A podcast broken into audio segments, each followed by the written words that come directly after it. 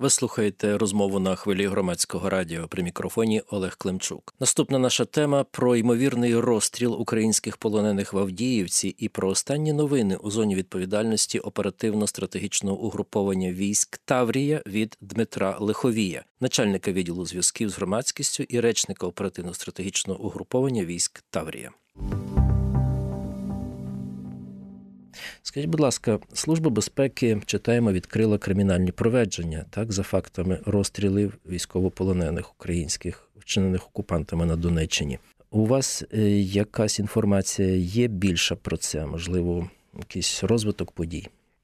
Е, станом на сьогодні в мене немає додаткової інформації, крім е, того, що ви вже озвучили з боку Служби безпеки, і крім того, що я казав вчора, про те, що в Збройних силах України перевіряють інформацію про можливе чергове порушення росіянами міжнародного гуманітарного права в Авдіївці, е, які е, стосуються того відео, де ймовірно йдеться про е, розстріл або про інший спосіб загибелі військовополонених, які не чинили опору.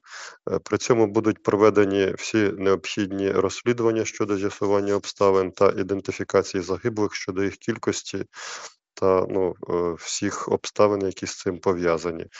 У разі підтвердження цей випадок поповнить перелік воєнних злочинів російських окупантів на цій війні, але е, ми мусимо розуміти, що відповідальність і за слова, і за е, якісь трохи е, завчасні висновки пов'язані з цим е, висока, тому що йдеться про життя людей, конкретних людей, які про яких е, нам точно невідомо, крім тих е, якихось результатів попередніх осінь розслідувань. Насамперед, ці висновки мають базуватися на свідченнях побратимів, які там були, які звідти вийшли, ну а також на інших законних способах Е, проведення цих з'ясувань і розслідувань. Я нагадаю, що раніше е, прес-служба оперативно-стратегічного угруповання військ Таврія. Е, повідомляла, що деяка кількість українських військовослужбовців потрапила в полон на заключному етапі виходу з Авдіївки. Що з ними сталося потім? Це відповідальність насамперед російської сторони, і це питання дотримання росіянами міжнародного гуманітарного права. Чи ви не можете сказати, яка кількість наших воїнів потрапила в полон? Це десятки людей, одиниці чи сотні? Е, це не сотні.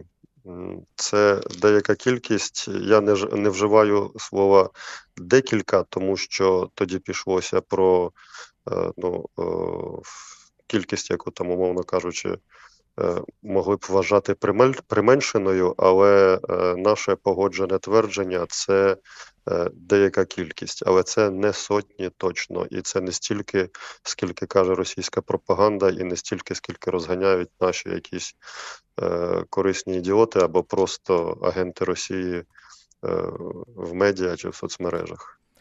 Дякую, зрозуміло. Пане Дмитре, скажіть, будь ласка, а ось е, ці свідчення документаль... задокументовані, які е, опубліковані українськими засобами масової інформації, зокрема українською правдою, деякими блогерами, про те, що родичі серед загиблих трьох військових упізнали своїх рідних на позиції Зеніт. Це Георгій Павлов, Андрій Дубницький, Іван Житник. Ви можете підтвердити ці прізвища, чи поки що це неможливо підтвердити? Е, знаєте, ну це не я маю підтверджувати, тому що ну ту інформацію, яка стосується того е, цього випадку і моєї компетенції, я вам уже сказав.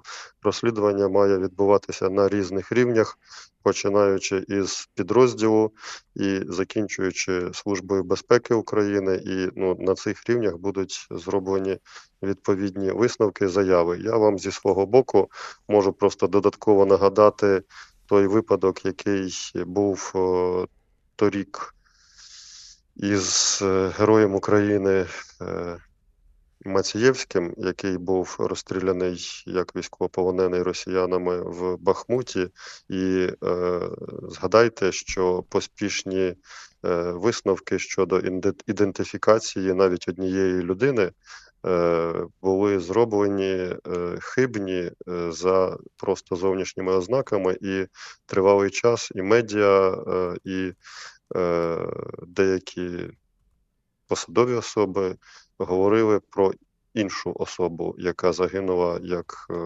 військовополонений враз е, в е, внаслідок порушення росіянами міжнародного гуманітарного права, і тільки через кілька днів було встановлено, що це саме Олександр Мацієвський. Оце ось приклад того, що поспішних висновків у таких справах робити не потрібно. Ну я зі свого боку підтвердити вам це не можу. Зрозумів. Е, бачили повідомлення командувача оперативно-стратегічного угруповання військ Таврія Олександра Тарнавського, що на Авдіївському напрямку українські воїни закріпилися на нових рубежах оборони. Скажіть, будь ласка, як минула остання доба і куди рвуться рашисти? За останню добу, тобто за добу 18 лютого, саме на Авдіївському напрямку, оперативна обстановка, ну якщо це можна так казати, відносно дещо стабілізувалася, принаймні порівняно з тим, що було е, на цьому ж напрямку в попередні кілька днів, тому що п'ять атак ворога біля Новобахмутівки, Ласточкиного і Первомайського це зовсім не те, що там 20, 30 і до 40 атак. Е, це в принципі ну різні різні речі. Так само відбуваються авіаудари. У нас е, в усій операційній зоні ОСУ Таврія за минулу добу зафіксовано 28 авіаударів. Е, вчиняються артилерійські обстріли. Е, в нас зафіксовано по всій зоні ОТУ Таврія 803 артобстріли, але це для порівняння вдвічі менше ніж було на піку Авдіївської оборонної операції, зокрема, яка на себе відтягувала левову частку цієї статистики. Куди рвуться рашисти? Угу. Очевидно, вони рвуться на захід від е, Авдіївки. Ну як рвуться? Вони продовжують. Е, певні е, наступальні дії в тому темпі, який вони можуть собі зараз дозволити після таких значних втрат, яких вони зазнали саме в Авдіївській кампанії, вони потроху промацують нашу е, нову лінію оборони, тобто наших там кілька нових ліній оборони насамперед в районі села Ласточкине, ну а також е, уже на звичних е, напрямках населених пунктів, зокрема Первомайське Донецької області, куди вони пробують е, іти із напрямку населеного пункту Піски. Я е, також читав, що Сили оборони знищили один склад боєприпасів і нейтралізували або знищили 239 БПЛА різних типів. Це за добу, і це тільки на вашому напрямку, чи це на всіх напрямках? Так, Є. так, звичайно, це тільки на ну як на нашому напрямку. Це в операційній зоні. В операційній зоні Таврія. 239 так, так, це... БПЛА. Е, уточню, е, це, ця статистика охоплює е, не тільки знищені, а нейтралізовані, які включають і знищені, тобто зі стрілецької зброї, і придушені засобами радіоелектронної боротьби. І це 239, це близька до середньої цифри. Якщо подивитися статистику останніх кількох днів, то напередодні було там 238, перед тим 231, там було десь 259 ще три дні тому. Це звичайні цифри. Це свідчать. Вони свідчать про те, що наш РЕБ, по-перше, теж ефективний.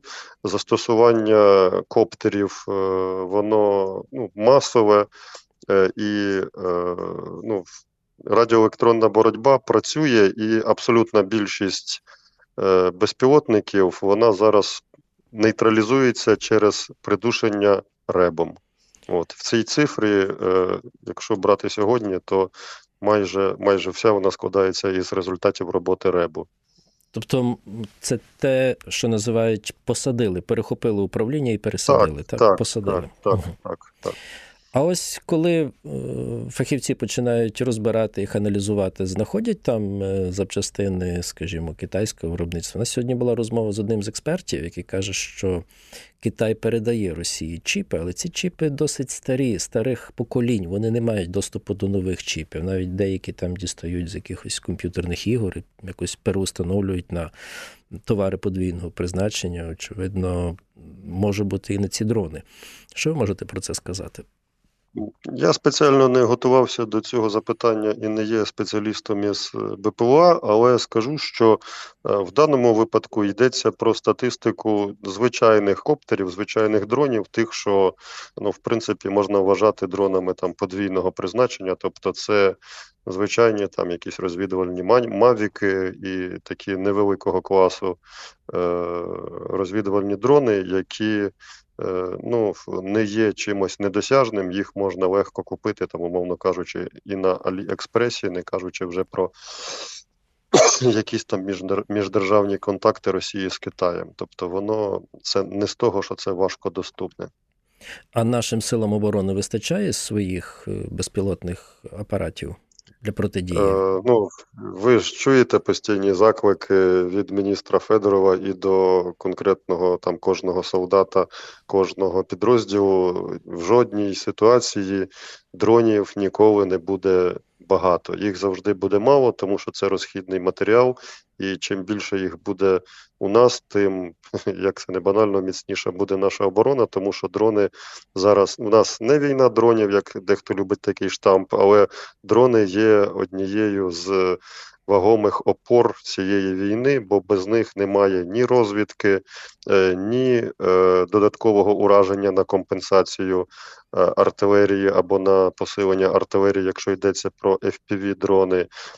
Ну і як ми знаємо, великі.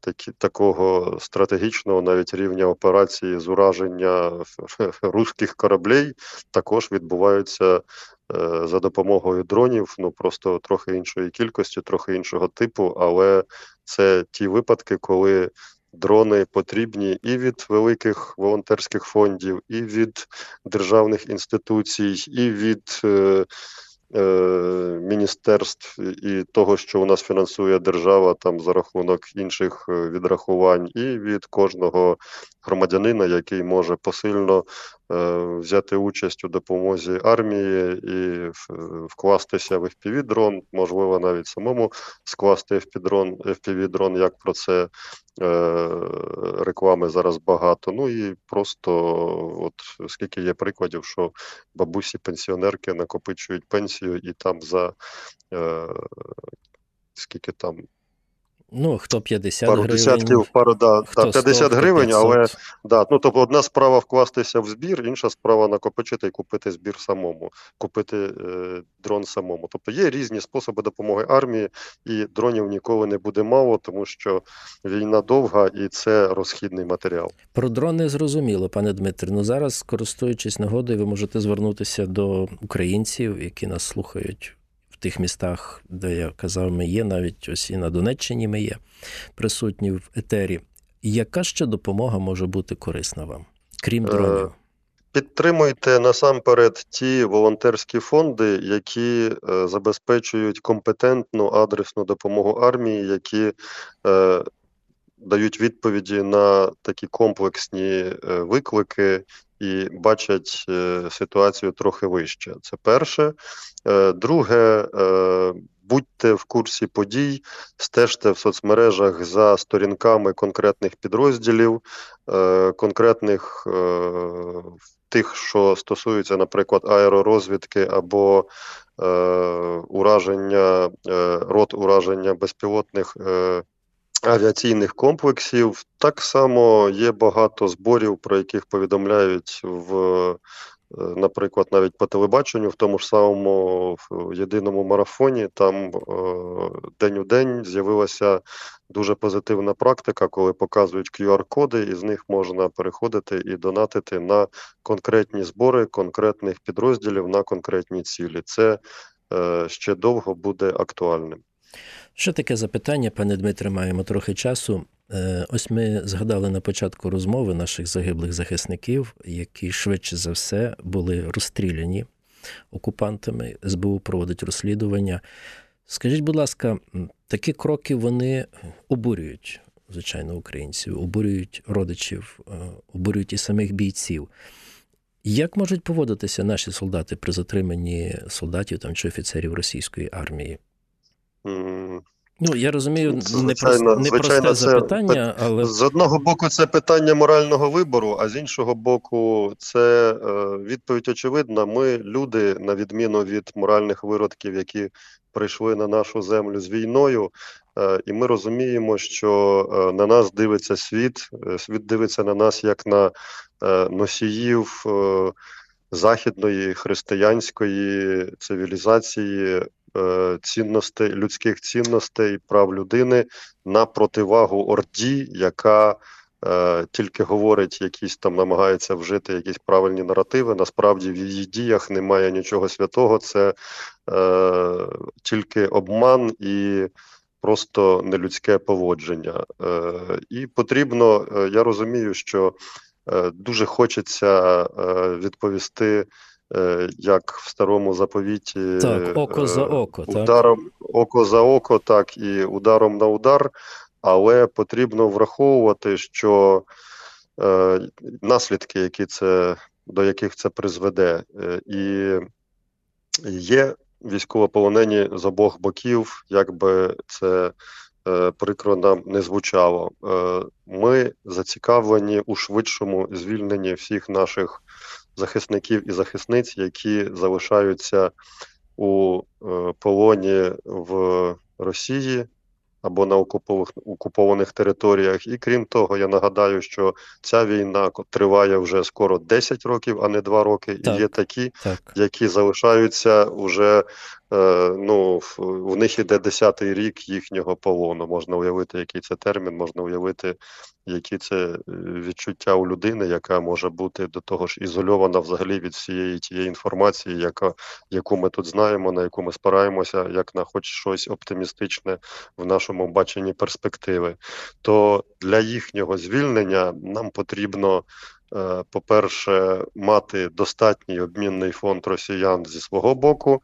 По-друге, мати ну, гідне е, поводження з ними, яке відповідає міжнародному гуманітарному праву і Женевським конвенціям щодо поводження з військовополоненими, для того, щоб умови цих обмінів були вигідними для нас. От ми бачили, що тривалий час обміни не відбувалися. Зараз в цьому році, нарешті, ця е, справа зрушила з місця.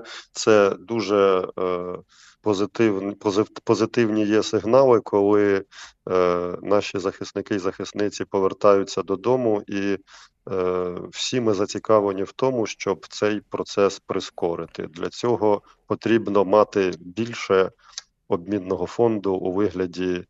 Наловлених е, росіян, і я до речі зазначу, це мало хто зауважує, але на цьому самому останньому етапі Авдіївської оборонної операції, яку, як я вже казав, неодноразово, яка, як я вже казав, неодноразово свою місію виконала, тому що перемолола е, велике російське угруповання, зв'язало його саме в цьому районі, uh-huh. і внаслідок цього убезпечила від якихось активніших дій інші напрямки, то на найостаннішому її етапі е, було взято в полон е, ще певну кількість російських військовослужбовців, і вони поповнили наш обмінний фонд.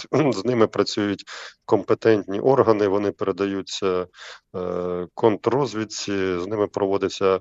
Опитувальна робота, і сподіваємося, що в тому числі і за рахунок цих окупантів полонених е, нам вдасться визволити наших хлопців, які опинилися в полоні. Дякую. А це а це регулярна російська армія, це мотострілецькі підрозділи, це інколи десантники, інколи штурмовики. Так що міняти є кого. Ви прослухали розмову на хвилі громадського радіо. Нашим гостем був Дмитро Лиховій, начальник відділу зв'язків з громадськістю, речник оперативно-стратегічного угруповання військ Таврія. А у студії працював Олег Климчук.